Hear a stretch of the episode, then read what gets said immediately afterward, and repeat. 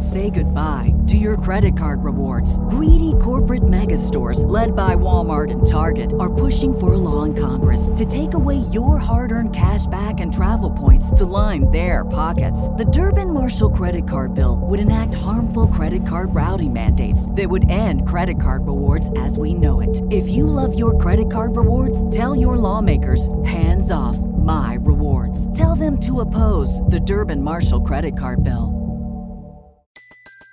Everybody in your crew identifies as either Big Mac Burger, McNuggets, or McCrispy Sandwich. But you're the filet fish Sandwich all day. That crispy fish, that savory tartar sauce, that melty cheese, that pillowy bun. Yeah, you get it.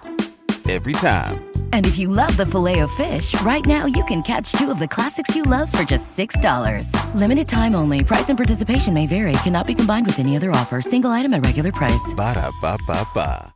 Welcome, baseball fans, to another Baseball America podcast. I'm Nathan Rode alongside Ben Badler. It's a busy day here in downtown Durham, North Carolina, as we go to press with an issue and the 2008 Prospect Handbook.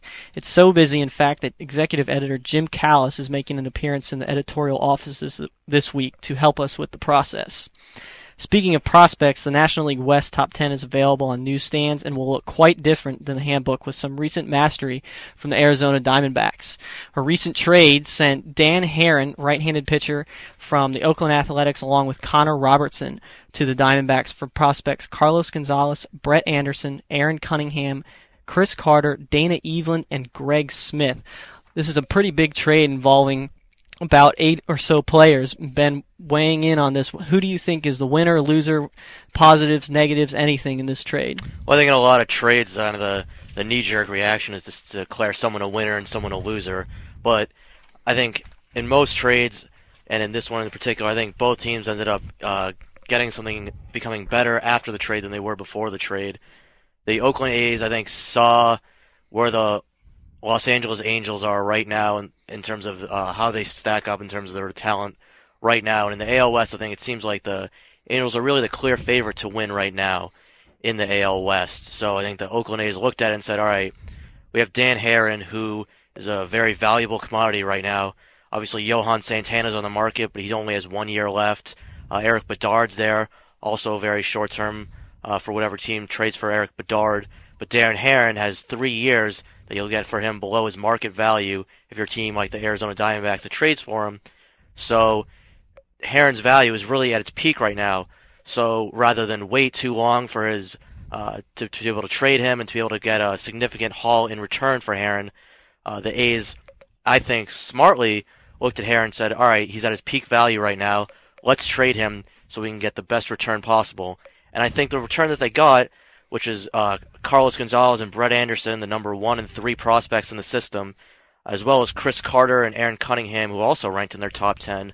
I think they got a very good haul in that. I, I think I really think that Brett Anderson honestly could be he ranked third and Gonzalez ranked first in the Diamondback system. Uh, that's in our copy of the new issue issue on newsstands right now of Baseball America. I really think Brett Anderson might actually end up being uh, the best player in this deal for the Athletics right now, and it certainly is a deal that really uh, beefs up a farm system that pro- probably could use a lot of help. They they haven't had such great drafts in the last couple of years, so this really I think is going to be a big step for them, Nathan. Right, and you see a lot of this in the offseason right now, mainly, you know, a lot of it with the Tigers. Rather than going for that big time free agent, because really there isn't a big time free agent available at this moment, a lot of teams are really now going for the trades. You know, trade your big time guy that might be a free agent in a year or two and get those big time prospects now. So they've kind of shifted from the spending big money on the free agent to try to get the big prospects by giving up the money. So this is another example of seeing that because you got Carlos Gonzalez, who is a, uh, possibly a five tool prospect, uh, who just hasn't quite gotten his chance yet because the outfield in Arizona was so crowded. So how do you feel about this this shift now in the uh, the idea of front offices and where do you think it came about? I think some of it. I think some of it's motivated by a GM doesn't want to necessarily be that guy who becomes known for oh he traded this prospect to this team and that prospect ends up going on and having a, a Hall of Fame or going to multiple All Star games throughout his career, so there's some fear of that. But I think there's also just a general wisening up and understanding in terms of the economics of the game, when you have a, a prospect, you can cost control him for the next six years of his career. Whereas with a free agent, you're basically paying, you're just paying a lot more money for in terms of the relative or the marginal value that that the free agent will be able to return. Whereas if like the team like the Oakland A's has these six players now who they'll be able to rely on for many years to come, they'll get them, they'll develop them through their peak years. Whereas with a free agent, when you sign a free agent, you're probably going to overpay for him since if he sign if the free agent signs with you means most likely that you're the one who thinks that you're the one that's giving him the most money on the table. So he's taking that. Not only that, but he's probably given that the most free agents are around 28, 29 years old, probably going into a decline phase of his career. Uh, whereas in this trade, both sides kind of end up winning because the a- Oakland A's get their prospects, and in return, the Arizona Diamondbacks end up with a prospect, or excuse me, with a pitcher who is probably one of the best pitchers in the game for the next few years at a reasonable price as well. Arizona stayed pretty busy in that same day too, making two other deals. They received Chad Qualls, Chris Burke, and Juan Gutierrez from Houston for Jose Valverde, who is their closer this year and actually was pretty good, one of the better closers in the National League. But they also received right-handed pitcher prospect Billy Buckner from Kansas City for a utility infielder, I guess, and Alberto Callaspo. What's your quick take on those two trades? Um, well, with those two trades, I think the that the Diamondbacks just needed to get rid of, or they wanted to get rid of Callaspo there. They tried to get something in return. I'm not crazy about Billy Buckner. Um, in terms of the other trade, I think Valverde is a, a, still a very good player. I think the Diamondbacks probably uh, like Juan Gutierrez. They, I'm sure they like Chad Quall, so they probably try to get a little more quantity in return for Valverde coming off one of his best seasons. Uh, I actually kind of like the move for Houston, but at the same time, I think Houston probably would be better served trying to trade off some of these players that they have and trying to get some more prospects in return. Uh, I'm not sure really what you could get for Chad Qualls or Chris Burke right now, but I think that the Houston Astros really need to improve their farm system right now, and going for a, a closer, I'm not sure really. I'm not I'm not sure it's really going to help them so much because I don't see them being able to contend in the NL Central in 2008. Nathan. Going back to the big topic of prospects with the NL West. Uh, kind of being in focus here. How do you feel, not necessarily ranking them from top to bottom, but how do you feel about the teams with their prospects? You've got Arizona, who really graduated a lot of their prospects to the majors, but they're still very young, and they still do have a few guys in the system that are young. The Rockies won with a pretty young team this year, and it also looks like the Dodgers are pretty well set to uh, compete for a couple of years. So you're looking at the possibility of a tight race in the West for the next couple of years. How do you feel everybody stacks up against each other out west? Well, in terms of all all the farm systems out there, they're all they're all pretty pretty fairly solid right now. The Diamondbacks farm system obviously lost a lot of guys, but I mean they still have Jarrod Parker, Max Scherzer, and the but most important about the Arizona Diamondbacks is that the guys that they have in terms of their young talent won't be in our prospect handbook. It's guys like Justin Upton and Chris Young and Micah Owings who are already at the big league level who are going to be able to contribute to the Diamondbacks for years to come now. And then you look at a system like the Los Angeles Dodgers I mean, one through eight, that's that's a very solid one through eight right there. Clayton Kershaw, number one, even down to seven and eight, James McDonald and uh, Jonathan Meloan. Those are two very good pitching prospects right there. So they certainly have a deep farm system, as well as the San Diego Padres really improved their farm system. Hasn't been as productive in recent years lately, but now with Chase Headley and with Matt Antonelli, number one and two, and then Matt Latos, who was the number one prospect in the Northwest League this year, there's certainly uh, highly improved talent. So I think you look at the, all the young talent that's out in the NL West, and obviously like the Rockies, like you mentioned, Nathan. And uh, I think for for a few years to come now, it's going to be interesting to see which team holds on to their prospects, who maybe trades, who makes some trades, who's uh, who makes some wise decisions in the free agent market, and who wraps up some of these guys to longer term deals.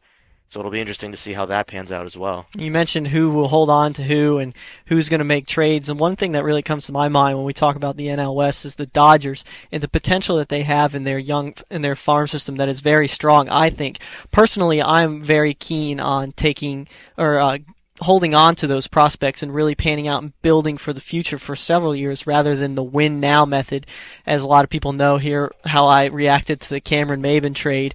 But with the Dodgers, personally, I'd like to hold on to all of those guys rather than get caught up into these rumors with Johan Santana, you know, talking about, well, is number one, the number one guy, Clayton Kershaw, going to be dealt? Personally, if I'm the Dodgers front office guy, I'm holding on to these guys. Do you think it's worth the number of prospects that we've seen in the rumors to give that up for Johan Santana? Still not sure if you are going to get that window to get that extension. Well, I think any any deal with Johan Santana has to you have to put the qualification in that you, you assume that you will be able to re-sign him, or ex, not assume, but you have to be able to to re-sign him long term, because trading pr- pretty much any any of these guys for just one year of Johan Santana is not going to be worth it. And I agree with you what you said before about the win now mentality. I think teams are some teams are starting to see see that the long term future is is as important. Winning in 2008 is the same as winning in 2010, for example. When you look back on it, it's it's all just it's all just the same season, really. It doesn't matter when you win; it's just if you win. And to be able to be healthy and competitive for a long time is is certainly important for them. In terms of the possible deals for Santana, I don't think that there's anything that the I don't think the Dodgers really need Johan Santana. I think obviously it would help them, but in terms of trading, would I trade Clayton Kershaw for him? Uh, straight up for Johan Santana for one year, not even knowing if I could re-sign Santana. Uh, no, absolutely not.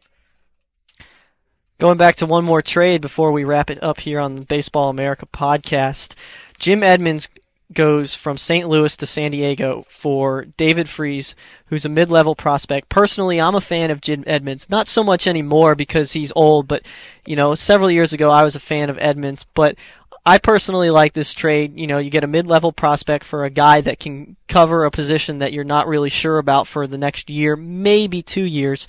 But what is your take on the Edmonds uh, to San Diego deal? Well, I think it was a smart move by the San Diego Padres. I think they really had the, they had their eye. They needed a center fielder to come in and replace Mike Cameron, and they really had their eye on Fukudome, I believe, who ended up signing with the Chicago Cubs, which was also a very nice signing by the Chicago Cubs. We should mention but they needed to get a center fielder, and in the free agent market, obviously very expensive. The Padres are really not into going to the free agent market for these multi-year deals. They're really the master of these short-term deals, uh, low risk, high reward, uh, uh, free agent signings that they prefer. So with Jim Edmonds, they they pre- pretty much trade a lower level prospect like David Freese and acquire Edmonds in return, who is in his late 30s, didn't have a very good year. Before that, he was very good in his late 30s still. I think he'd still be a league average player uh, in terms of his offense, and I think his defense. You know, he obviously used to be one of the best defenders in Major League Baseball as a center fielder. His defense right now, I think, as he's into his late 30s, a little bit more questionable, but I think it really just depends on his health right now in terms of how good his defense will be. And that'll also be an important consideration as Jim Edmonds plays in Petco Park. But overall, I really like this deal for the Padres. And for the St. Louis Cardinals, I think it really shows. I don't think there's any question about their dedication to Colby Rasmus, their number one prospect and the number one prospect from the Texas League.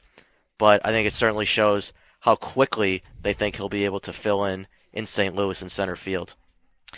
Well, everybody, that'll do it for us here on another edition of the Baseball America podcast. Special thanks to engineer JJ Cooper for setting us up.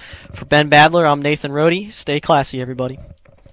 Say goodbye to your credit card rewards. Greedy corporate mega stores, led by Walmart and Target, are pushing for a law in Congress to take away your hard earned cash back and travel points to line their pockets. The Durbin Marshall credit card bill would enact harmful credit card routing mandates that would end credit card rewards as we know it. If you love your credit card rewards, tell your lawmakers hands off my rewards. Tell them to oppose the Durbin Marshall credit card bill. Everybody in your crew identifies as either Big Mac Burger, McNuggets, or McCrispy Sandwich. But you're the filet fish Sandwich all day. That crispy fish, that savory tartar sauce, that melty cheese, that pillowy bun. Yeah, you get it.